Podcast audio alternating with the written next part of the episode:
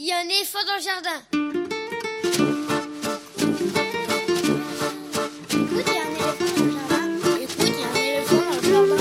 Bonjour, bonjour à toutes et à tous. Véronique Soulet au micro pour l'actualité culturelle des enfants, petits et grands en Île-de-France.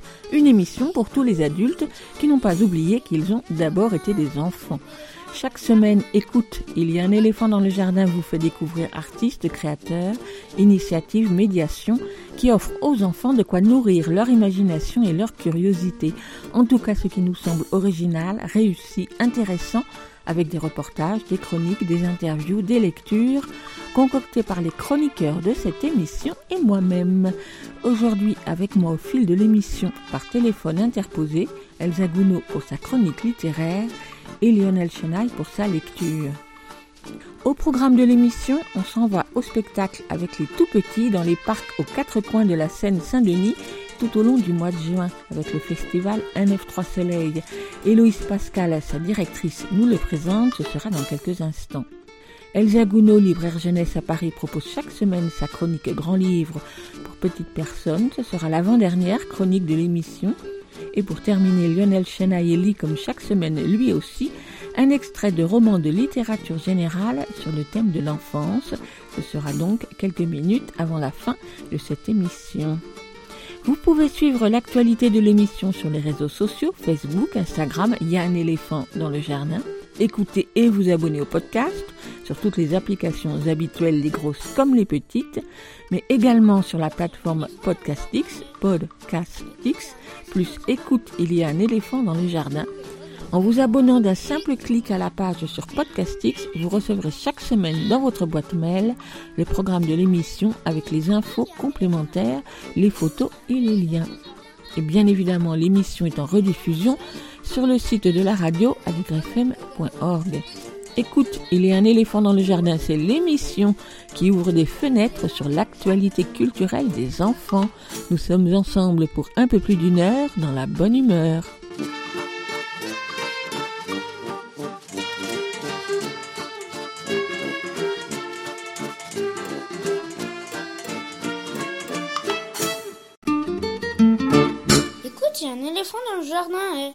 Comme à notre habitude, on commence l'émission avec une nouveauté discographique pour les enfants. Connaissez-vous le conte de la soupe aux cailloux un conte traditionnel aux multiples versions dans lequel un personnage, un homme, un loup, un renard, selon les versions, arrive dans un village où personne n'accepte de lui ouvrir la porte. Il demande alors juste de quoi faire une soupe aux cailloux, ce qui intrigue les gens. Chacun apporte donc un aliment, qui une carotte, qui un poireau, qui un morceau de viande, pour mettre son grain de sel dans la recette, et c'est donc une bonne soupe collective qui est ainsi préparée et partagée.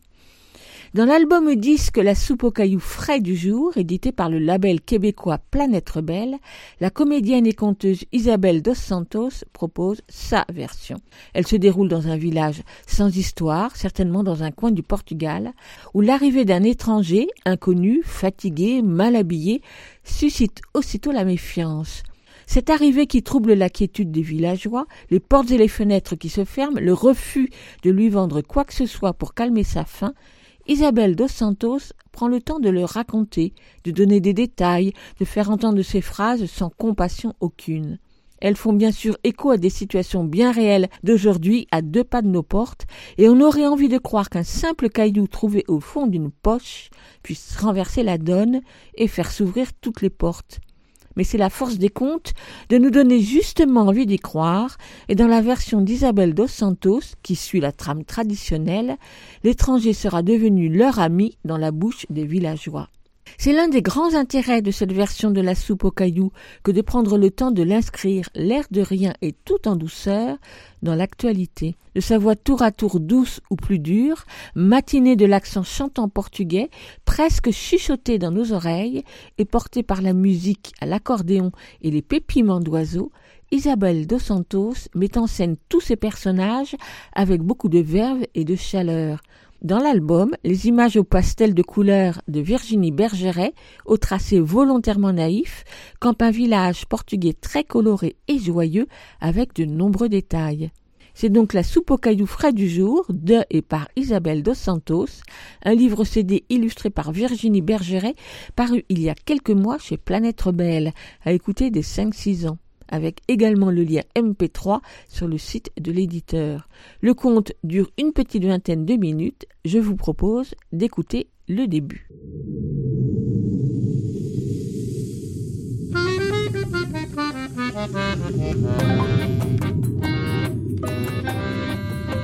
La soupe aux cailloux frais du jour.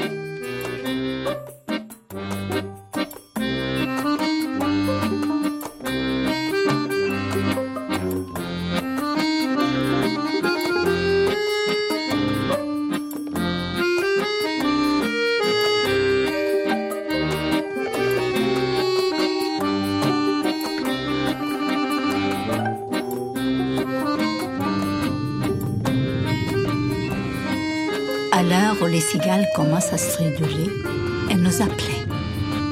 Álvaro, Joaquim, Antônio, José Carlos, Manuel, Rui, Isabelle.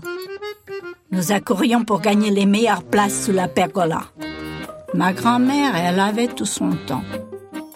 Elle rangeait la nappe de lin qu'elle brodait son talent depuis plusieurs années caressait le chien derrière les oreilles, le chat sur le ventre. Nous soupirions d'impatience et c'est à ce moment qu'elle prononçait les mots magiques. Era.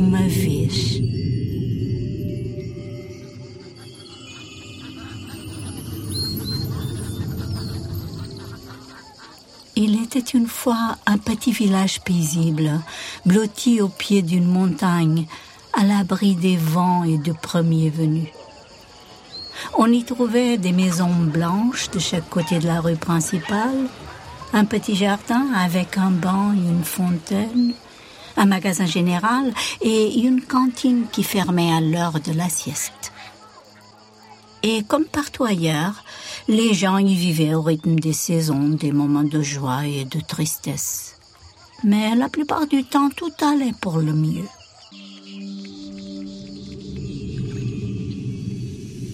Jour, un inconnu est soudainement apparu au village. C'était un de ces étrangers qui prennent la route pour fuir une guerre, une terre brûlée ou pour gagner un peu de liberté. C'était une belle soirée d'été. Le soleil déclinait. Certains se berçaient sur le balcon, d'autres s'affairaient à préparer le repas. Oh, rien de compliqué, c'était l'été. Un petit gazpacho, des figues fraîches, du presunto et un morceau de morue bien dessalé. Tous avaient laissé les fenêtres grandes ouvertes pour profiter de l'air doux et parfumé.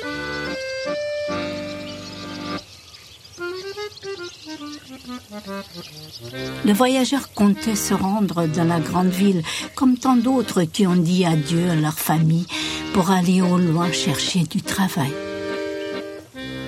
Et le voilà qui aboutissait dans ce village, étonné et perdu, fatigué, affamé. Il s'est assis sur le banc du jardin au cœur du village. C'était donc le début du conte La soupe aux cailloux frais du jour de et par Isabelle Dos Santos, un livre CD paru chez Planète Rebelle. Comme vous le savez, de nombreux festivals prévus au printemps ont été annulés ou reportés. Alors, quel plaisir de savoir qu'un festival que j'aime particulièrement, le festival 193 Soleil pour les tout petits, a dû juste décaler sa programmation de deux semaines. Il a donc commencé il y a une quinzaine de jours, mais prend véritablement son envol ce week-end pour se prolonger jusqu'au 7 juillet.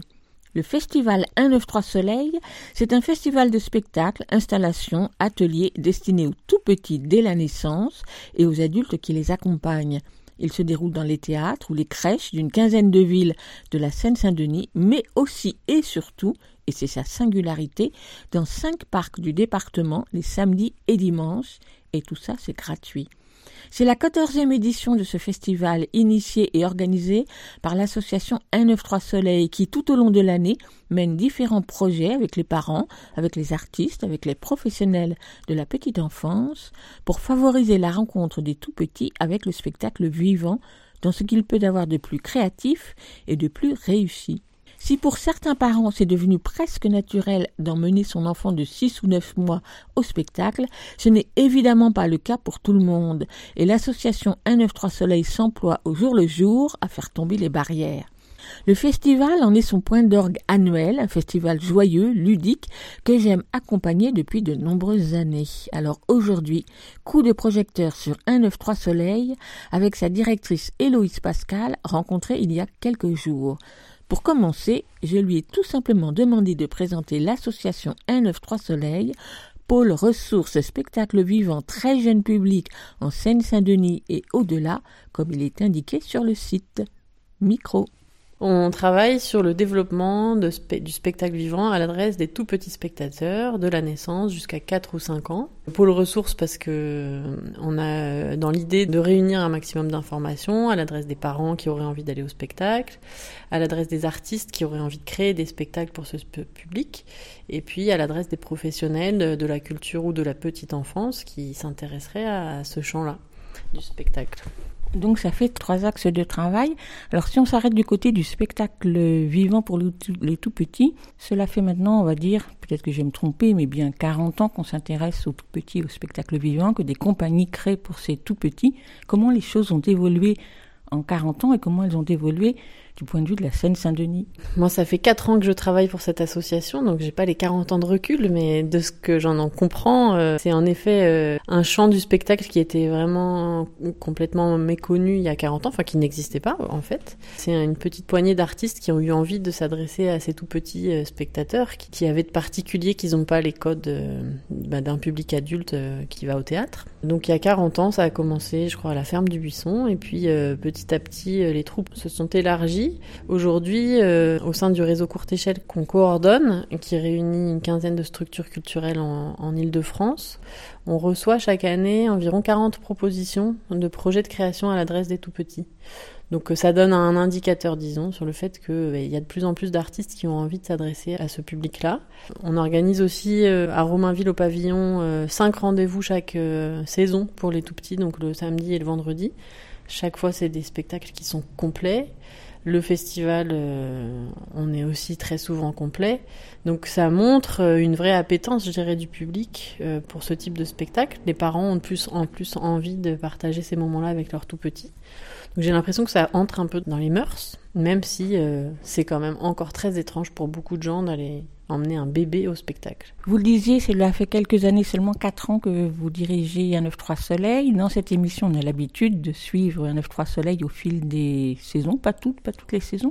En 4 ans, donc depuis que vous êtes là, comment les choses ont évolué pour un 9-3 Soleil en quatre ans, on a eu la chance d'emménager à Romainville dans le pavillon, qui est donc un lieu municipal euh, qui nous est dédié euh, à certaines périodes de l'année.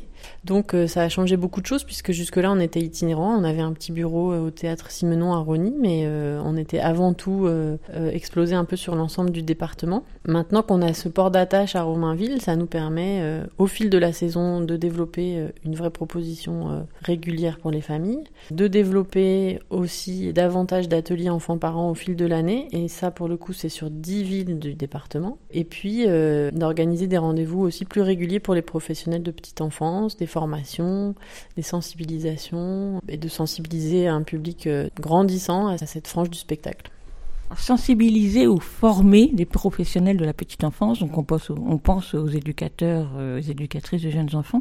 Ça veut dire quoi les former? C'est un vaste sujet. Est-ce qu'on peut se former à aller voir un spectacle? C'est la question.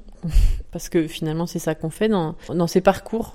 En fait, on va ensemble voir des spectacles et euh, on s'interroge ensemble sur ce qu'on a vu le matin, euh, sur ce que ce spectacle euh, a provoqué chez nous et comment on pourrait transmettre ce spectacle à un tout petit spectateur L'idée de ces parcours, l'idée clé, c'est de se dire que euh, l'adulte est un passeur auprès de l'enfant et que si l'adulte se sent à l'aise et, légitime dans ce qu'il va voir, il transmettra au petit spectateur euh, un bien-être qui est indispensable pour apprécier le spectacle.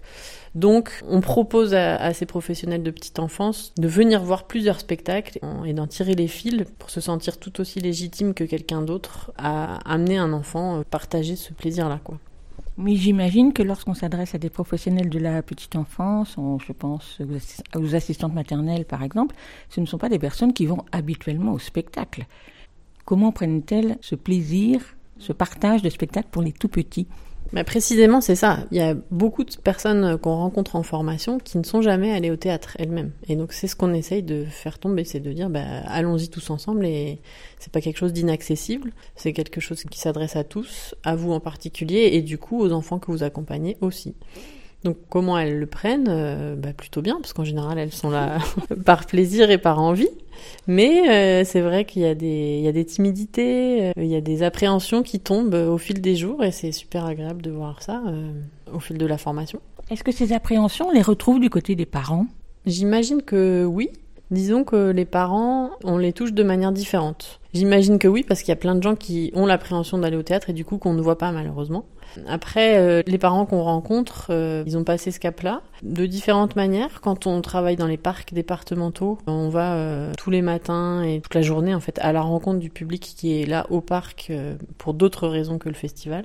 Donc on arrive comme ça à drainer des gens un peu par surprise au spectacle à leur corps défendant presque.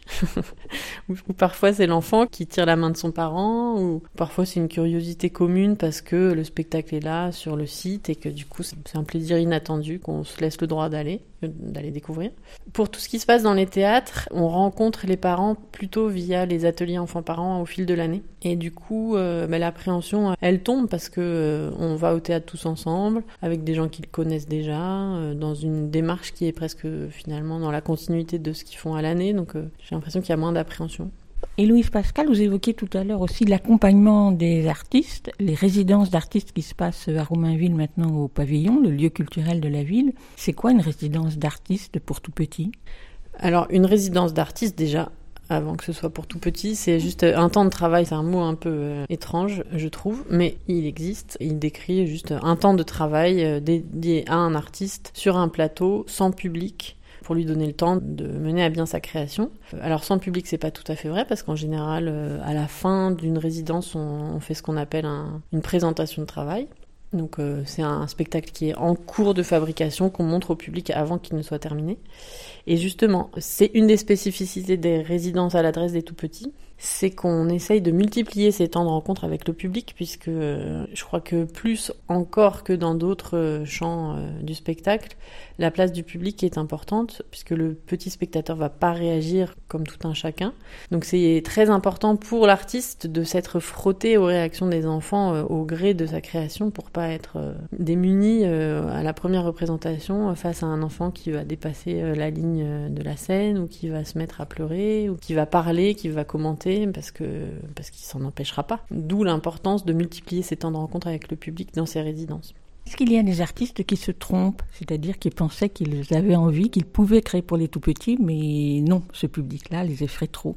Euh, Alors bonne question. Je j'ai jamais rencontré un artiste qui m'ait dit ça. En revanche, j'ai rencontré des spectacles où on sentait que la fibre n'était pas présente et du coup ça donne quelque chose d'un peu froid parce que l'artiste reste de son côté sur scène avec sa proposition artistique et les enfants euh, ne se sentent pas autorisés finalement à réagir et du coup restent un peu dans leur bulle de l'autre côté du quatrième mur. Les spectacles, moi, qui m'ont beaucoup touché dans la petite enfance, c'est quand il y a une interaction euh, bien plus forte que dans d'autres euh, contextes, et où l'artiste arrive à, rebondir et arrive à se retourner, arrive à réagir toujours en réaction de ce qui se passe euh, via la réaction du public. Et parfois, ça demande une grande humilité, je pense, parce que parfois, ce qu'on avait imaginé être part sur une autre route, et puis tant mieux. voilà, on peut jamais s'attendre à ce que l'œuvre artistique soit intacte. elle se transforme toujours. Et Louise Pascal, il y a une autre dimension de 193 Soleil, ou plutôt une autre spécificité d'un 193 Soleil dont on n'a pas encore parlé, c'est la place de la nature, du rapport à la nature, qui est en filigrane dans tous vos projets. C'est vrai que le festival, euh, depuis 14 ans, euh, travaille en particulier sur cette thématique des, des relations entre l'enfant, l'art et la nature. Alors c'est venu de la rencontre entre quelques personnes euh, au début qui ont créé l'association, qui avaient ses préoccupations et euh, ses compétences aussi, puisque euh, entre autres le département a été fondateur de ce festival dans la volonté de réunir le service des parcs et jardins, le service de la petite enfance et le service de la culture. Ce trio a donné un peu sa couleur au, projet de l'association qui s'est toujours investi dans cette conscience euh, écologique quelque part euh, qu'on transmettrait euh, à nos tout petits. Au-delà de ça, conscience écologique c'est un grand mot, mais c'est plutôt l'idée de l'authenticité du vivant. Voilà, je pense que c'est ça qu'on a envie de transmettre par l'art, par le spectacle. Mais finalement, on s'aperçoit que le spectacle, il est aussi dans la forêt, il est aussi dans, dans un champ de coquelicots, et donc on essaye d'offrir aux tout petits cette relation au vivant et à la spontanéité, je dirais, par différents médias, et bien souvent le spectacle et la nature se rejoignent finalement dans ce qu'ils apportent de cette authenticité et de ce, de ce vivant. Mais c'est-à-dire que les tout petits, donc euh, quand on parle de tout petits, c'est les enfants de, des crèches, voire de d'école maternelle, donc moins, moins de 5 ans, seraient plus sensibles ou ont besoin d'être sensibilisés? Non, je pense pas qu'ils soient plus sensibles ni, qu'ils en aient besoin. Ils ont une ouverture au monde vivant qui est bien plus grande, je dirais, que les adultes. Et euh, malheureusement, nos modes de vie font que moi j'ai le sentiment qu'on coupe cette ouverture euh, innée finalement. Et parce qu'on porte dans l'association 193 Soleil, j'espère qu'on contribue à laisser ces portes ouvertes et à, laisser des relations possibles euh, entre euh, nature, euh, enfants et culture. On est des animaux, oh oh, on est des animaux. Comme je parle animal, je pas manger mon cheval. Et toi, mon petit poussin, je te veux que du bien. Je suis pas pour la torture, j'aime trop fort la nature. Je ne supporte pas l'idée d'une bête criée. Et je ne crois pas vraiment que les animaux existent pour que on mange leurs cuisses.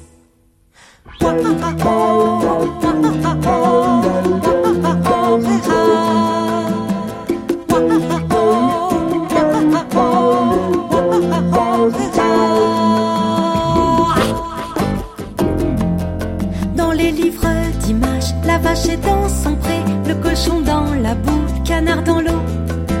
Des abattoirs, c'est sûr, c'est un cauchemar. Les animaux qu'on mange, on ne les voit pas. Ce ne sont pas des robots, des objets sans cerveau. Biologiquement, on est des animaux. On est des animaux, oh oh. On est des animaux. On est des animaux, oh oh. On est des animaux. Comme toi, le bonobo aime les jeux vidéo. Au memory. La baleine peut parler, le cochon est futé, le cerveau du dauphin est proche du mien. D'accord, c'est l'être humain qui est le plus malin, mais pour l'environnement, c'est le plus méchant.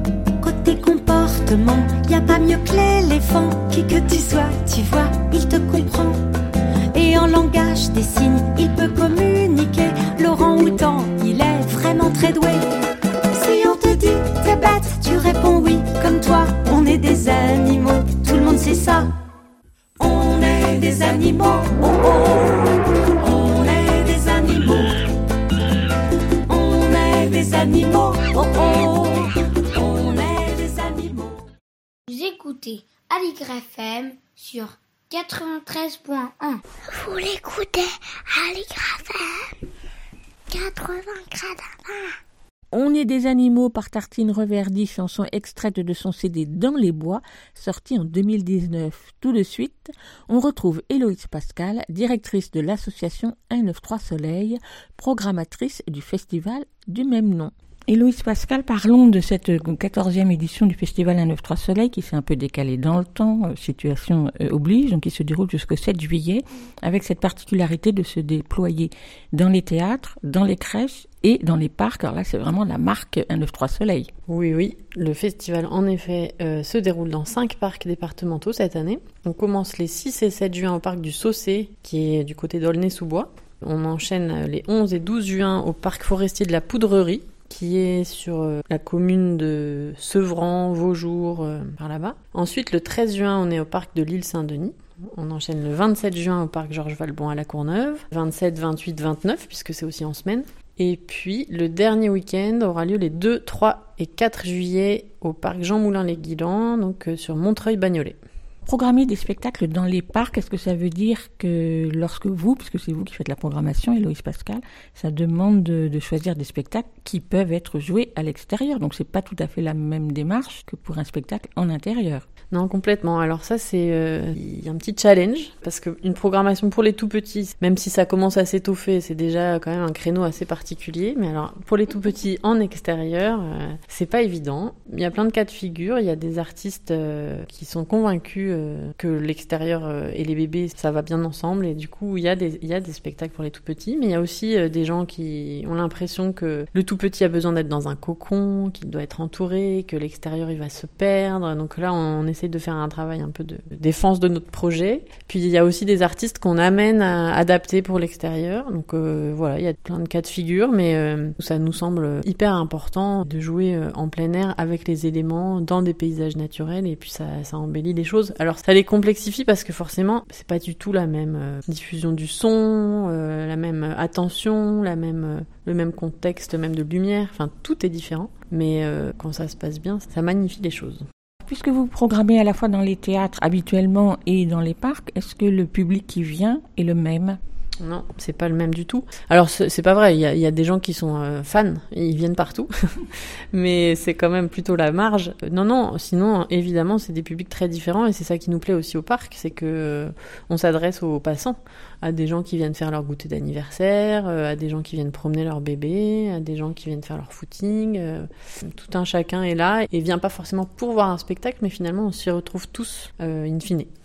Et dans les parcs, ce ne sont pas seulement les tout petits qui sont là, il y a des grands frères et sœurs du coup. Alors c'est vrai que de toute façon c'est une de nos motivations, hein, c'est de s'adresser aussi euh, à l'ensemble de la famille. On s'adresse aux tout petits, mais quelque part euh, c'est une petite entourloupe pour parler aussi aux frères et sœurs et aux parents, et surtout aux parents, parce que c'est magique de voir comment les parents euh, retombent en enfance. Hein. Quand ils voient un spectacle euh, réussi, euh, on va les voir fondre de la même manière qu'ils l'auraient fait s'ils étaient plus petits. Donc ils retombent en enfance. Et puis bien sûr, les grands frères et sœurs sont là. De toute façon, dans, les spectacles qu'on choisit, on, on, cherche à s'adresser à tous. Et moi, j'ai besoin d'être touché et d'être emballé, embarqué dans l'histoire moi-même pour réussir à programmer le spectacle. Parlons programmation. Est-ce qu'il suffit, d'être emballé pour choisir un spectacle pour un festival pour les tout petits bah, je crois que c'est un préalable, mais euh, évidemment ça suffit pas. Il y a tout un travail de programmation derrière, il y a tout un travail de prise en compte de tout un faisceau de, contraintes d'abord. Il y a aussi toute un, une réflexion. Donc cette année, on travaille sur les rapports enfant-art-animal. Donc euh, j'ai cherché euh, des spectacles qui viennent nourrir un peu cette réflexion-là. Alors c'était pas évident parce que je parlais déjà de la contrainte des tout petits, la contrainte de l'extérieur. Là, j'avais envie de m'en rajouter une et de chercher des spectacles qui fassent intervenir des animaux au plateau. Encore un petit défi. Il y en a quelques-uns. Euh, voilà, ce sera des petites surprises pour le public. Il y a des poules qui viennent jouer cette année dans le spectacle de Johanna Gallard qui s'appelle L'envol de la fourmi. Il y a des escargots qui sont là dans Slow Park. Il y a une corneille qui vient jouer un duo avec un contrebassiste euh, qui s'appelle Les Champs Magnétiques. Ça, ça se passe à Romainville. Et petite coquetterie parce que c'est quand même anecdotique, mais ça m'amuse de penser qu'il y a des grillons aussi qui interprètent un des spectacles du festival dans Nuage Nuage par euh, Les Deux Mains qui chantent. Ça, c'était euh, une des directions qu'on a adoptées cette année pour la programmation. Puis au-delà de ça, évidemment, il y, a, il y a tous les critères qu'on prend en compte quand on choisit un spectacle pour les tout petits. On recherche une certaine proximité, on recherche euh, un spectacle qui soit basé sur le, le sensible et, les émotions. On éloigne de fait tout ce qui est assez narratif ou tout ce qui est trop textuel, si ce n'est dans les cas où le texte est apprivoisé comme un matériel sonore. On cherche des spectacles qui soient ni trop forts, euh, ni trop vastes. Il y a tout un faisceau de choses auxquelles on va s'attentionner parce qu'on sait qu'on s'adresse à des tout petits. Quand on regarde le programme euh, du festival, euh, que ce soit celui de cette année ou celui des années précédentes, il y a des âges qui sont indiqués. Comment on fait pour indiquer un âge? Comment on décide qu'un spectacle est pour un enfant de 6 mois ou pour un enfant de 9 mois, pour un enfant de 12 mois? Alors 6, 9, 12, c'est des choses qui sont quand même très très compliquées à, définir. Il y a un critère qui est assez euh, clair, c'est l'âge de la marche. En fait, en général, quand on met 12 mois, on n'est pas loin de la marche et du coup l'enfant est apte par exemple à Slow Park, la proposition avec les escargots. C'est une petite fête foraine circulaire à hauteur d'enfant. Mais il faut que l'enfant puisse marcher autour du petit cercle pour observer les escargots et s'amuser de, voir ce qu'ils font. Donc évidemment, c'est quand même mieux qu'il marche. Euh, pareil pour Museau, c'est un spectacle de danse qui a lieu au parc du Saucé. Il y a tout un moment de déambulation où les enfants sont invités à danser aux côtés des interprètes. Là aussi, l'âge de la marche est quand même préconisé. Après, tout ce qui vient avant la marche, on va s'attacher aux ambiances. C'est beaucoup des spectacles immersifs. Quand on les conseille avant six mois, par exemple, si on est plongé dans un univers très fort où on sent que l'enfant va être en éveil, euh, même au-delà du regard, c'est ça qui va me faire dire, ah bah oui, même un bébé, il va sentir qu'on le plonge dans un bain très différent de son quotidien. Au-delà de trois ans, euh, bien souvent, il y a l'âge de l'école qui intervient, et donc là, on va passer sur des choses plus narratives. Il y aura une attention euh, plus prolongée aussi. Voilà, c'est un peu les, les grandes phases d'âge qui permettent d'indiquer euh, cette info dans le programme. Quoi. Est-ce qu'il y a des spectacles que vous programmez pour lesquels la compagnie ne pensait pas que c'était pour les tout petits, mais vous, vous avez pensé justement que c'était possible de les voir avec les tout petits c'est arrivé. Je sais que Caroline, la précédente euh, directrice, euh, avait fait ça plusieurs fois. Moi, je m'y suis jamais risquée. Après, ce qui est arrivé là euh, assez souvent depuis que je suis là, c'est que j'ai invité une compagnie euh, tout public à venir jouer. Ils me disaient ah bon, mais c'est quand même un festival qui est annoncé pour les tout petits. Est-ce que ça va vraiment coller? Et oui, finalement, ça colle. Mais parce que le parent est là et accompagne. On est sur du tout public et du coup, euh, le tout petit apprécie aussi. Après, aller jouer en crèche ou devant des toutes petites sections de maternelle, c'est encore différent et ça, je m'y suis jamais risquée. Parce que justement, le festival se déroule dans les parcs, on vient d'en parler, donc c'est des lieux qui sont publics, les familles vont pouvoir venir, mais le festival se déroule aussi dans les crèches et dans les théâtres. Dans les théâtres, on a une douzaine de villes partenaires. Ce sont les théâtres municipaux qui s'associent au festival et avec qui on fait une coprogrammation. Le spectacle du festival est inscrit à la saison du théâtre en question et donc le public vient euh, comme dans un spectacle de la saison. C'est une démarche euh, assez forte parce que c'est encore rare finalement dans les saisons d'avoir des spectacles pour les tout petits. Donc ça veut dire qu'il y a une douzaine de théâtres municipaux en Seine-Saint-Denis qui font cette démarche de programmer à l'adresse des, tout petits spectateurs. Et puis dans les crèches euh, aussi, en fait, ça peut arriver de deux manières différentes. Nous, on organise à la demande du département une tournée dans le cadre du festival sur trois ou quatre crèches départementales. Donc on invite une compagnie euh, qu'on fait tourner sur une semaine en général et puis, il y a certaines villes, euh, des villes partenaires du festival, qui choisissent de programmer dans leur crèche municipale plutôt qu'au théâtre. C'est aussi euh, une manière d'arriver pour nous en crèche. Et cette année, c'est particulier, comme les théâtres sont restés fermés jusqu'à récemment et qu'on ne savait pas la date de réouverture, on avait choisi de rapatrier pas mal de choses en crèche, donc on a beaucoup plus de représentations en crèche cette année que d'habitude. Justement, question que j'aurais dû vous poser au tout début, comment vous avez traversé cette période compliquée et comment vous avez eu encore l'énergie de programmer un festival qui, jusqu'au dernier moment, pouvait ne pas avoir lieu en fait, on a déjà l'année dernière, on a eu de la chance parce que le festival a été annulé mais reporté sur septembre-octobre, donc euh, ça nous a donné une bonne énergie. On, avait envie de croire que ce serait à nouveau possible. Bah, cette année, en fait, les choses elles se dessinent très très très longtemps à l'avance. Euh, il y a la, majorité de ce qu'on est en train de faire, euh, on l'a déjà écrit pendant le premier confinement au printemps 2020. Puis tout ce qui se passe en parc, ça s'est écrit en octobre, novembre 2020. Donc à l'époque, on ne savait pas quel serait notre sort pour les mois qui allaient venir, donc on y croyait. Puis une fois que tout était écrit, ben on n'allait pas tout annuler. Donc euh, voilà, on y croit, on y croit, on y croit. Et puis coup de chance, euh, les choses ont réouvert euh, à peu près au bon moment. Bon, on a quand même dû reporter pas mal de choses, mais voilà. Là, si tout va bien, on va passer entre les gouttes à nouveau. Combien de spectacles sont programmés et donc combien de représentations, grosso modo, hein, c'est pas la peine de rentrer dans les détails je dirais, euh, je les ai pas comptés, mais je dirais une quinzaine de spectacles et une 100, 100 à 120 représentations. Une de mes dernières questions, Loïs Pascal, ce sera pour vous demander quel spectacle vous avez envie de nous mettre en avant C'est toujours la question piège. Quel spectacle au pluriel ou au singulier? Je laisse un S. Hmm. Ah ouais, c'est dur comme question parce que alors euh, que vont dire tous ceux que je ne cite pas? Alors, je vais poser la question autrement. Quel est parmi tous les spectacles que vous, avez, que vous allez programmer celui qui vous a le plus étonné? Je sais pas si c'est étonné le mot, mais en tout cas, euh, il Museau qui est un des premiers spectacles qu'on joue en parc le 6 juin au parc du Saucé m'a étonné dans le processus qu'il a parcouru parce que c'est un des spectacles qu'on a accompagné avec le, réseau courte échelle donc euh, en coproduction euh, en résidence en écriture enfin on a, vraiment suivi tout le processus depuis la naissance des choses. Et du coup j'ai vu la toute première résidence euh, j'ai pas encore vu euh, la, finalisation puisque ce sera au parc, euh, mais j'en ai vu une étape très très avancée. Ben, c'est magique de voir les tout premiers contacts avec les enfants où c'est encore très timide, c'est encore très froid, et le public et les danseurs sont dans une, recherche l'un de l'autre. Et là, ben, de voir comment les choses ont pris corps, se sont détendues, ont pris vie, ben, c'est vraiment beau de voir tout ce, tout ce processus-là. Donc je suis curieuse de voir ce que ça va donner en extérieur parce que là, je l'ai vu au théâtre. Donc euh, ce sera encore une autre étape que de le voir euh, au milieu de la forêt. et, et donc la dernière question sera pour vous demander, puisqu'on parle d'animal, quel est l'animal qui sommeille en vous? Ah, celle-ci, j'aurais quand même pu m'en douter. Il y en a plein. Le poisson, parce que je crois que c'est mon élément numéro un, l'eau, et j'aime trop l'eau, dans toutes ses déclinaisons, pour pas avoir un petit peu de poisson au fond de moi. Euh, la marmotte, parce que je suis vraiment une grande dormeuse et je prends un grand plaisir à être sous ma couette. L'oiseau, alors quel oiseau, je sais pas, mais je dirais un oiseau planeur, l'aigle, parce que ce serait un de mes rêves, c'est de voler. Et quoi d'autre euh, J'aime bien les castors pour tout ce qu'ils fabriquent en groupe et, et leur côté euh, fabricant de cabanes et de barrages et de- bon voilà. Merci Héloïse Pascal et donc bon festival 193 Soleil. Merci. Oui, difficile de choisir le spectacle à voir parmi les 18 spectacles ou installations programmés dans le cadre du festival 193 Soleil. Mais puisque le beau temps est revenu, le mieux et certainement le plus simple serait d'aller profiter du soleil chaque week-end dans l'un des parcs départementaux de la Seine-Saint-Denis en suivant le calendrier du festival à partir de ce week-end jusqu'au 4 juillet calendrier que vous retrouverez sur le site 193 Soleil.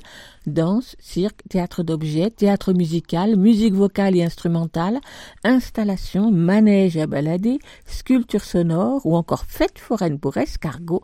Les démarches et les propositions sont très variées et promettent des moments un peu magiques. À rappeler, tous les spectacles dans les parcs sont gratuits, mais la réservation, bien sûr, est conseillée. Écoutez Aligraphem 93.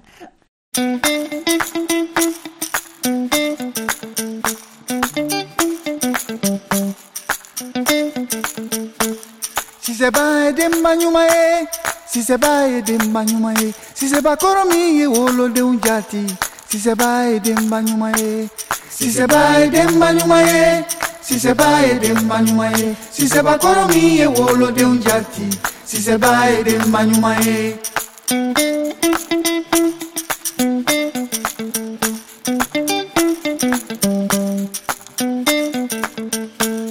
Si c'est pas ye denba ɲuman ye si c'est pas ye denba ɲuman ye si c'est pas kɔrɔ min ye wolodenw jati si c'est pas ye denba ɲuman ye si c'est pas ye denba ɲuman ye si c'est pas ye denba ɲuman ye si c'est pas kɔrɔ min ye wolodenw jati si c'est pas ye denba ɲuman ye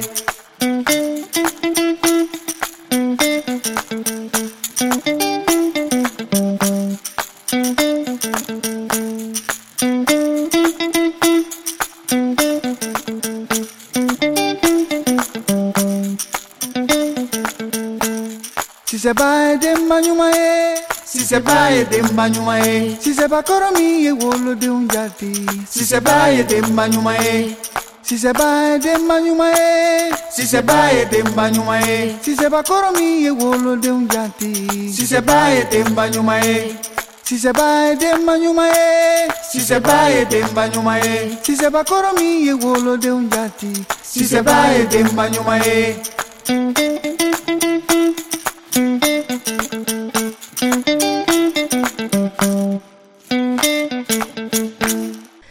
Siseba, autrement dit la poule en bambara, l'une des comptines traditionnelles du Burkina Faso, interprétée par Moussa Koïta, extraite de son CD C'est tout, c'est tout, comptine du Burkina Faso, édité tout récemment par ARB Musique.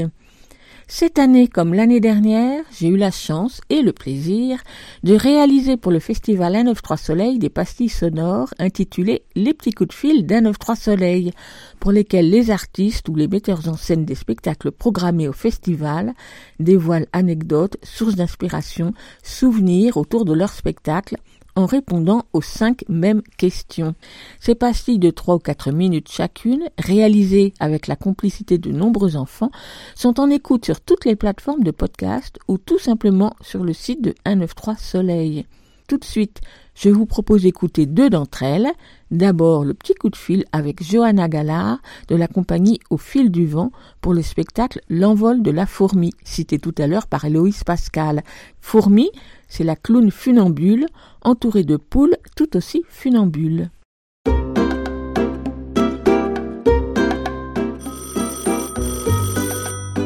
Un petit coup de fil d'un 9-3 soleil à Johanna Gala pour l'envol de la fourmi. Comment est de Alors bah, c'est vraiment parti déjà d'une fascination pour euh, le vol des oiseaux que j'ai toujours eu. Et c'est arrivé à un moment où je cherchais à lier mon travail sur le fil, que j'ai pratiqué depuis toute petite, avec le clown, travail de clown. Et à ce moment-là, j'ai rencontré une poule. et ça a été vraiment un coup de cœur. Je trouvais que c'était un animal très touchant, très drôle. Et ce qui était merveilleux, c'est que je pouvais la poser sur le fil avec l'espoir que du coup elle puisse marcher sur le fil. Et avec effectivement un peu d'entraînement, elle a réussi à marcher sur le fil et pour cela, elle ouvre ses ailes et c'est un peu comme si elle volait. Donc c'est vraiment partie de ça. Et puis de toutes nos difficultés humaines à toujours avoir la gravité qui nous ramène dans les choses lourdes, quoi. J'ai des poules qui sont pas forcément très douées, c'est pas spontané. Ariel, la première poule que j'ai eue, il a vraiment fallu lui apprendre. Parce qu'au début, elle bougeait pas, quoi. Je la posais sur le fil et elle restait comme sur un perchoir. Et après, j'ai d'autres poules qui l'ont fait plus spontanément. Quel moment du spectacle préférez-vous? Ça c'est difficile, mais euh, c'est euh, vraiment, je crois que celui que je préfère, c'est le moment où euh, j'ai une poule qui me défait les lacets. C'est un moment où elle se joue de l'humain et ça fait rire tout le monde. Et j'adore, j'adore retourner ça. Quelque part, c'est elle qui devient le clown à ce moment-là. Avez-vous un souvenir de tournée? Des moments de grande indépendance ou des grands élans. Janice, une fois, dans un spectacle, elle a eu d'un coup envie de faire plein de choses toute seule. Donc elle s'est mise à enchaîner, monter l'escalier, traverser le fil dans un sens, traverser le fil dans l'autre, sans que je lui demande rien. Et c'était formidable. J'avais que à regarder, le public était subjugué, c'était formidable. Quel est votre premier souvenir de spectacle? Ah ben ça, ça remonte à loin et ça a été le déclencheur de, de toute ma vie en fait. Euh, j'ai vu un spectacle quand j'avais trois ans, un petit cirque familial, c'était le cirque Patoche. Et la fille Patoche euh, était équilibriste sur fil. Il paraît, enfin après on m'a raconté ça, mais que je pleurais à la fin, que je voulais pas partir et, et que je voulais que ce soit ma vie, quoi. Et j'ai gardé ça toujours en tête et effectivement à 8 ans je suis rentrée à l'école du cirque et, et je suis devenue artiste de cirque. Quel animal sommeille en vous? Il y a plusieurs animaux, je pense, mais quand même celui euh, vraiment de cœur et qui me semble le plus proche de moi, c'est quand même le chamois chamois des montagnes, qui se met souvent sur les crêtes pour euh, contempler le monde et voir le monde de plus haut.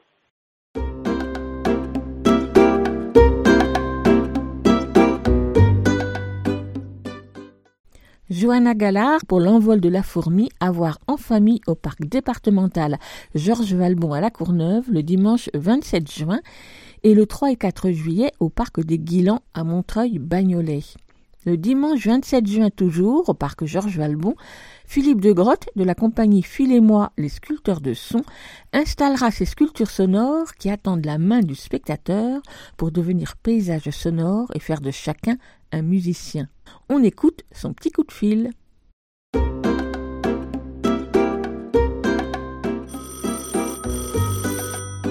Un petit coup de fil d'un 9-3 soleil à Philippe Degrotte pour des sculptures sonores. Comment est né le projet d'installation?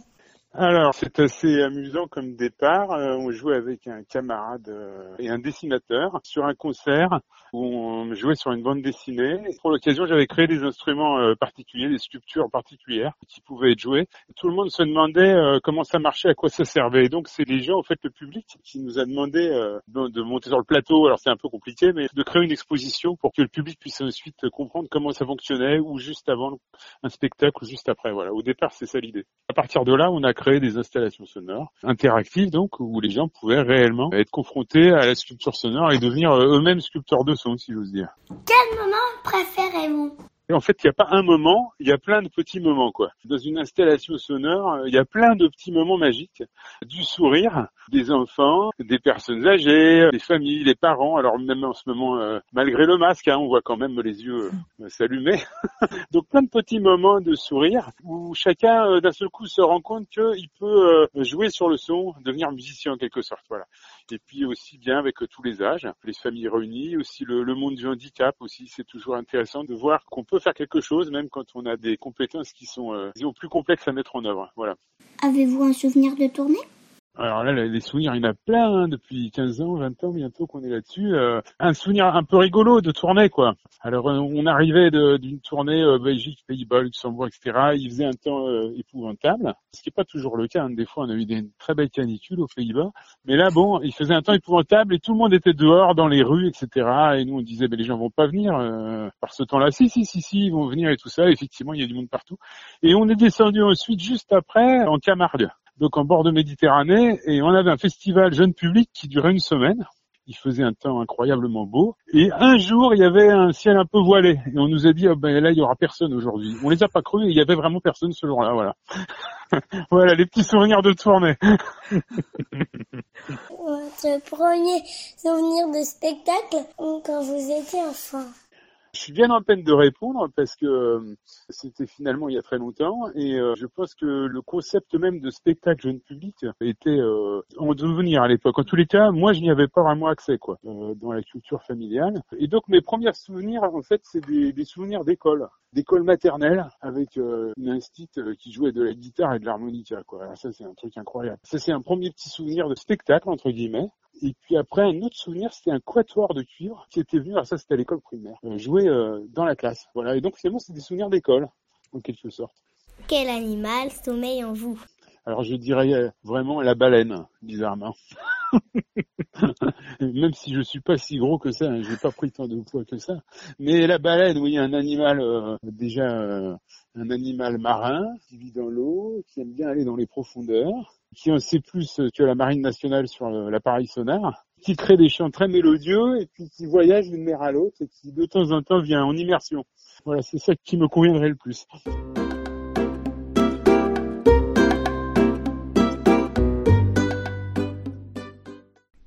Les sculptures sonores de Philippe de Grotte à découvrir au parc Georges Valbon à la Courneuve le dimanche 27 juin dans le cadre du festival 193 Soleil. Tout le programme du festival 193 Soleil pour les tout petits jusqu'au 7 juillet à retrouver sur le site de 193 Soleil où vous pourrez également écouter tous les petits coups de fil. Écoute, les au jardin. Bulle et Bob dans la cabane est le neuvième titre de la série des livres CD Bulle et Bob pour les tout petits, créé et interprété par Nathalie Tuval, avec la complicité du compositeur Gilles Belloin. À chaque fois, une histoire racontée, chantée, inscrite dans le quotidien des très jeunes enfants. Cette fois-ci, les deux enfants, Bulle et Bob, passent leurs après-midi dans la cabane, au fond du jardin de leur grand-mère, et vivent plein d'aventures palpitantes. Nathalie Tual a l'art des dialogues à hauteur d'enfant, au plus juste de leurs sentiments, et sa voix pétillante est portée par les arrangements jazzy de Gilles Belloin et sa panoplie d'instruments. Dans le livre, les illustrations colorées d'Ilia Green sont au diapason, et on ne se lasse pas des aventures de Bulle et Bob. Bulle et Bob dans la cabane est donc un livre CD qui vient de paraître chez Didier Jeunesse. On écoute l'une des chansons pour lesquelles Nathalie Tual est accompagnée également de voix d'enfants. La chanson s'appelle Ça compte pas pour du beurre. Un, deux, trois, on dit. Ça compte pas pour du beurre. Un, deux, trois, jouons. Chaque fois pour de bon. Un, deux, trois, on dit. Ça compte pas pour du beurre. Un, deux, trois, jouons chaque fois pour de bon. 1, 2, 3, on dit, ça compte pas pour du beurre. 1, 2, 3, jouons, chaque fois pour de bon. 1, 2, 3, on dit, ça compte pas pour du beurre. 1, 2, 3, jouons, chaque fois pour de bon. On dirait qu'on est capitaine, pas pour du beurre, on dirait qu'on est en bateau. Entouré d'eau, on dirait qu'on est en Afrique. Pas pour du beurre, on dirait qu'on voit même des lions. Là-bas au fond, 1, 2, 3, on dit, ça compte pas pour du beurre. 1, 2, 3, jouons, chaque fois pour de bon. 1, 2, 3, on dit, ça compte pas pour du beurre. 1, 2, 3, jouons, chaque fois pour de bon. On dirait qu'on va sur la lune. Pas pour du beurre, on dirait qu'on est les premiers. À y aller, on dirait qu'on est sur une île. Pas pour du beurre, on dirait qu'on est loin de tout. Loin de chez nous, on dirait qu'on est capitaine. Pas pour du beurre, on dirait qu'on est en bateau. Entouré d'eau, on dirait qu'on est en Afrique. Pas pour du beurre, on dirait qu'on voit même des lions. Là-bas au fond, on dirait qu'on va sur la lune. Pas pour du beurre, on dirait qu'on est les premiers. À y aller, on dirait qu'on est sur une île. Pas pour du beurre, on dirait qu'on est loin de tout. Loin de chez nous. Loin de chez nous.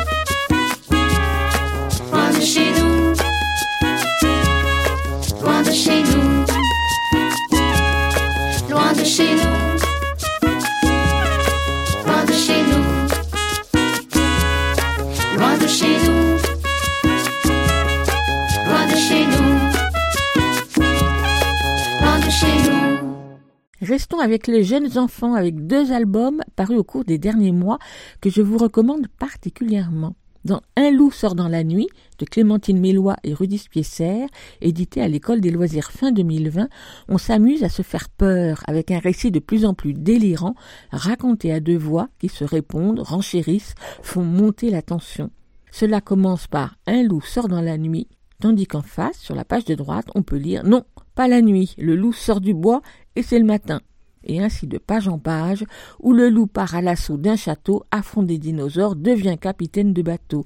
Le genre d'histoire un peu sans queue ni tête qui s'invente à deux au moment de se coucher ou les jours de pluie, par exemple, un parent avec son enfant. Une histoire qui fait fonctionner à fond l'imagination jusqu'à la chute finale, pleine d'humour, dévoilant qui sont ces deux narrateurs très inventifs. C'est tout simple, ça va vite, c'est drôle, et d'autant plus malin grâce aux illustrations jouant sur l'opposition binaire de pages bleu vif à gauche, rouge vif à droite, sur lesquelles se détachent en noir, comme un théâtre d'ombre, des formes en aplat que viennent éclairer quelques touches de blanc. Et la couleur de la typo, elle aussi en bleu ou en rouge, est à l'unisson. C'est un album que l'on prend plaisir à lire et relire, et certains s'amuseront à repérer les clins d'œil à d'autres albums bien connus, comme cette page où le loup, devenu capitaine de bateau, hisse la grand voile et rentre chez lui parce que c'est l'heure du goûter. Et l'on reconnaît un passage de Max et les Maxi-Monstres, car on le sait, ce sont les histoires lues et relues qui nourrissent l'imaginaire. Un loup sort dans la nuit de Clémentine Mélois et Rudy Spiesser, apparu à l'école des loisirs fin 2020. Il coûte 13 euros, à proposer et à lire avec les enfants à partir de 2-3 ans. Écoute, il y a un éléphant dans le jardin. eh. Avec Vasco le cochon footballeur, c'est une histoire d'amitié plutôt originale qui nous est racontée, celle de Matteo pour son cochon, un vrai cochon reçu en cadeau d'anniversaire, en même temps qu'un ballon de foot. Entre Vasco et Matteo, entre Matteo et Vasco, c'est le coup de foudre immédiat, l'entente parfaite. Ils ne se quittent plus, mangent, dorment, regardent la télévision ensemble. Seul hic, Vasco le cochon n'y connaît rien au football et Vasco a besoin d'un adversaire pour y jouer. Vasco lui préfère les bains de boue. Qu'à cela ne tienne, tous les deux partent en quête d'un adversaire pour Matteo. Sur cette trame toute simple et somme toute assez classique, l'auteur hollandais Edouard van de Vandel a écrit un texte à la hauteur des sentiments et des pensées de Vasco et Matteo, à la fois réaliste et poétique, littéraire et enfantin, superbement traduit du néerlandais par Emmanuel Sandron, rompu depuis longtemps à la traduction d'albums jeunesse. Mais cet album prend toute sa dimension avec les images oniriques, un brin surréaliste, un brin nostalgique d'Alain Verster, réalisé à partir de vieilles photographies retravaillées à la peinture, avec brosse, pinceau et ruban adhésif, où se mêlent des tas d'objets ou détails incongrus et intrigants, ces illustrations, à l'aspect doux et soyeux, mettent en scène les déambulations et les jeux de Matteo et Vasco avec une très grande poésie et sont souvent très drôles. Voilà un album attachant et original, publié en 2013 en Flandre, publié en français tout récemment par la maison d'édition bruxelloise Versant Sud, un album à partager avec les enfants dès 4 ou 5 ans. Vasco le cochon footballeur d'Edouard de Vandel, illustré par Alain Versterl et traduit du néerlandais par Emmanuel Sandron, édité par Versant Sud en avril dernier. Il coûte 13,50 euros. Vous écoutez FM sur 93.1. Vous l'écoutez Aligre FM 80 Dimanche après-midi prochain, à la Maison de la Radio, Hervé Subiette, l'un des auteurs, compositeurs, interprètes que nous suivons de près dans cette émission, y interprétera son conte musical La tête dans le sac avec les jeunes de la maîtrise de Radio France sous la direction de Morgane Jourdain. Hervé Subiette s'est inspiré de l'album éponyme de Marjorie Pourchet, paru au Rouergue en 2004, l'histoire d'une petite fille timide, mais pas seulement. Cela promet d'être superbe et je vous propose d'écouter la chanson qui donne son titre au conte musical, La tête dans le sac.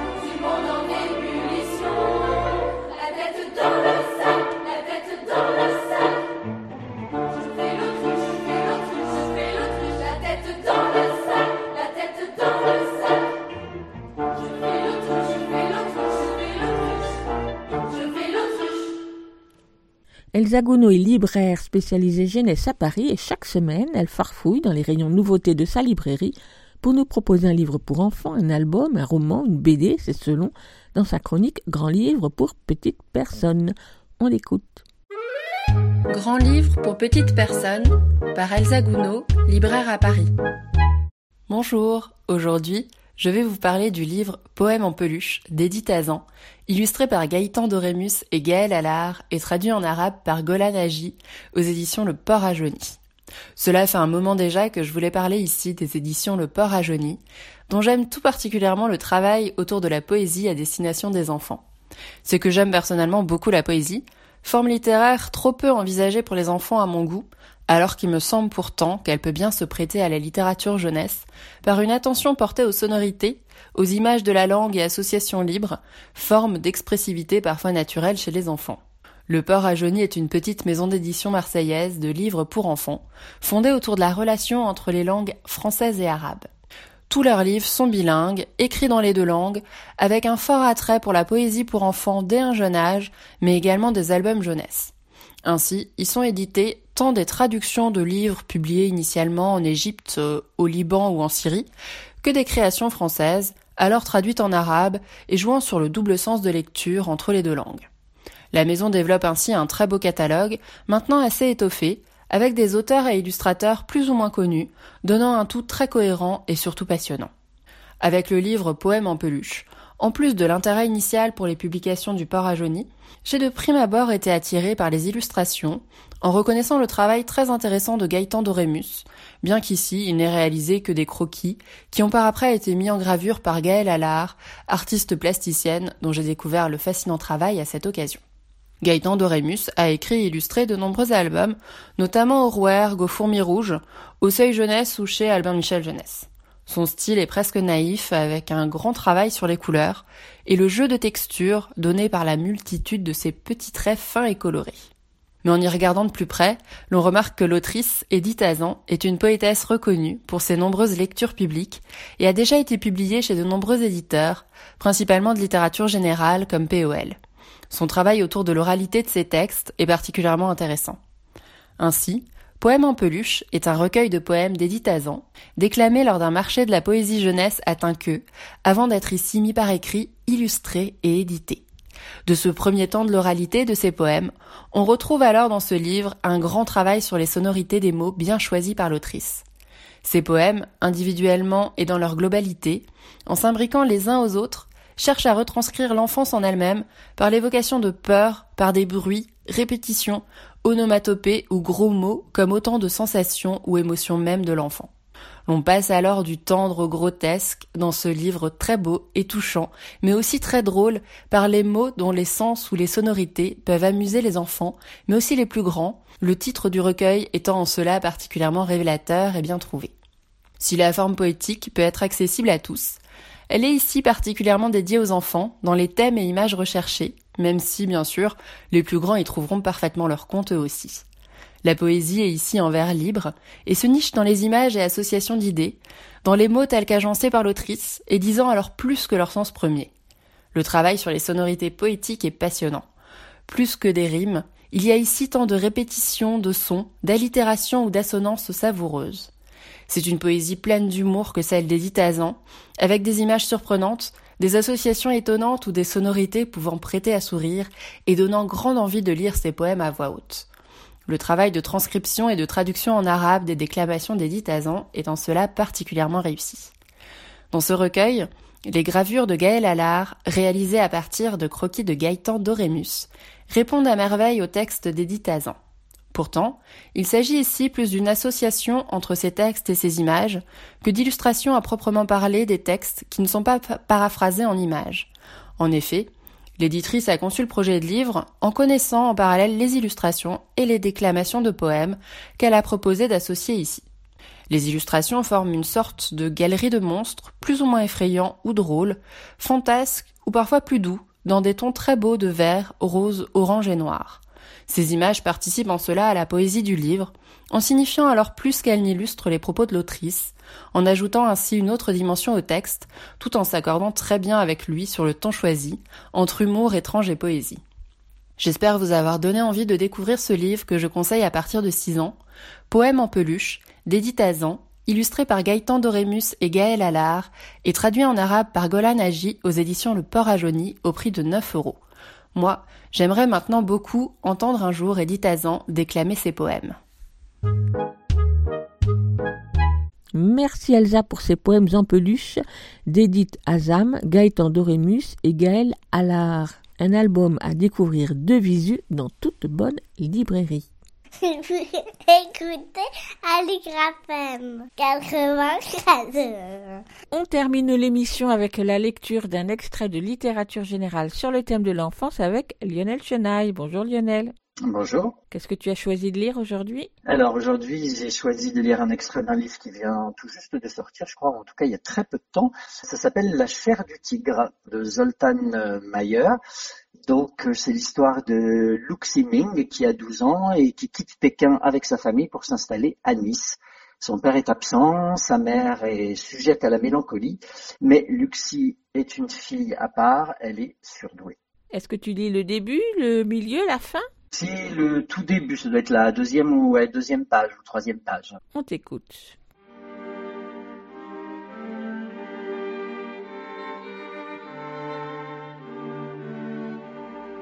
Trois mois déjà se sont écoulés depuis notre départ de Pékin et notre installation dans la campagne niçoise. Un bouleversement vivifiant pour ma famille et moi. Enfin, je suis très heureuse de m'exprimer en français et de pouvoir communiquer avec ce peuple noble de la vieille Europe. Et quand j'ai entendu cette langue la première fois, en me baladant avec mes parents dans la cohue de la rue Wang Fujing, au centre de Pékin, j'ai chialé comme un bébé. Véridique. J'avais quatre ans. Les oreilles émerveillées, j'ai lâché la main de ma mère et j'ai suivi ces touristes sans en démordre. Les sonorités du français m'érigeaient, de la joie se formait, un torrent de pierres dégringolait d'une montagne, s'entassait dans la vallée des sangs, roulait jusqu'à l'entrée de mon cœur et le boxait de toutes ses forces. J'aspirais à disparaître pour renaître autrement, que mon corps de chinoise soit évidé, qu'il n'y ait plus d'organes plus de veines, plus de matière, juste ces textures sonores appartenant aux Français. Je suis née chinoise, de parents chinois, mais aujourd'hui, si l'on m'ouvrait, à l'intérieur, on y verrait sûrement écrit Made in France. À l'origine, mon âme devait être française, car au-delà de ce qui me relie à la langue de Molière, j'aime trop le fromage pour être originaire du pays du milieu. Sans doute, une erreur a-t-elle été commise au bureau des incarnations Quelque chose comme ça Cet après-midi, l'air étrangle la terre. Si l'on plisse les yeux en se concentrant vers l'horizon qui tremble, on peut voir des braises infimes sourdre du fond de la glèbe et virevolter comme des lucioles extraordinaires. Le toit en zinc de la villa réfracte une lumière qui bombarde la campagne. Chauffé à blanc, les carreaux de pierre autour de la piscine rongent mes pieds. Je pique une tête. Je me donne à la transparence. L'eau roule sur mon ventre, sous mes aisselles. Elle pénètre dans mes trous. En sortant, je me badigeonne de crème solaire de la tête aux pieds. La crème entre en contact avec mes yeux, ça pique. La sensation est désagréable. Mais la compensation, c'est cette machine qui se met en marche dans mon esprit et dont la fonction est de connaître la nature de ce désagrément plus j'ai mal, plus l'engin s'active, analysant les moindres données. Je me sens en définitive plus proche du désir de comprendre le mécanisme de déplaisir que du déplaisir lui-même. C'est une chose dont je suis fier, un talent. J'en ai parlé à ma mère qui vient de m'apporter du jus d'orange et une pomme. Elle a ri. Je connais ce rire. Maman m'a toujours considéré comme une originale, une inadaptée. Elle dit que je suis génial et que c'est navrant. Elle aurait sûrement préféré avoir une gosse normale, car elle aurait su quoi en faire, comment répondre à certaines questions que je lui pose et qu'elle ne s'est jamais posées elle-même. Il faudrait écrire un guide sur l'art de bien se comporter avec les surdoués, comme elle dit. Peut-être que ça existe d'ailleurs. Enfin, elle exagère. Ce n'est pas parce qu'elle ne me comprend pas que je suis une surdouée, ni parce que je pense vite et bien quand il s'agit d'apprendre une langue étrangère de perfectionner mon vocabulaire en chinois, en français. Ou que je réfléchis à des choses d'ordre moral ou esthétique, en rapport avec l'inspiration et souvent irrationnelle. Ce serait trop facile. Je ne sais même pas ce que c'est une surdouée en vérité. Surdouée par rapport à quoi? À qui? Quelle est la référence de base? Ma mère dit que je ne trouverai jamais chaussures à mon pied, que les hommes préfèrent les idiotes, et que si je veux me marier un jour, il faudra que je m'entraîne à bien mentir pour faire croire que j'ai de la soupe de riz à la place de la cervelle. Sinon, c'est perdu d'avance. Elle dit aussi que les gens comme moi dans certains pays ont les pans hauts et courts. Elle le dit d'une manière qui fait penser qu'elle aussi aurait envie de me pendre parfois. En général, j'essaie de ne pas répondre à ce genre de provocation. Je laisse couler. Je m'inspire des qualités de l'eau. Quand même, je trouve ça regrettable de ne pas être sur la même longueur d'onde avec quelqu'un d'aussi important dans ma vie. D'autant plus regrettable qu'il y a de la beauté en elle. Mais je n'arrive pas complètement à la saisir. Maman n'est jamais tout à fait là quand on lui parle, ni avec moi, ni avec les autres. Je ne sais dans quel espace-temps elle évolue. C'est comme si elle avait voyagé dans un train et qu'au moment d'en descendre, elle avait oublié son âme dans le compartiment à bagages, que celle-ci avait continué l'aventure sans elle. Elle dit souvent que, du fait que je suis génial, je n'ai rien d'une enfant de 12 ans. À 12 ans, on devrait célébrer les actrices et acteurs des séries télévisées plutôt que les insectes, préférer les chansons à la mode, au vocabulaire et à la poésie. N'importe quoi.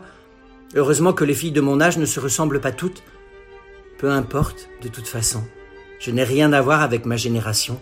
Maman a raison. J'ai le corps d'une préadolescente l'âme d'une vieille femme et le cœur d'une enfant. Je porte en moi ces trois vérités.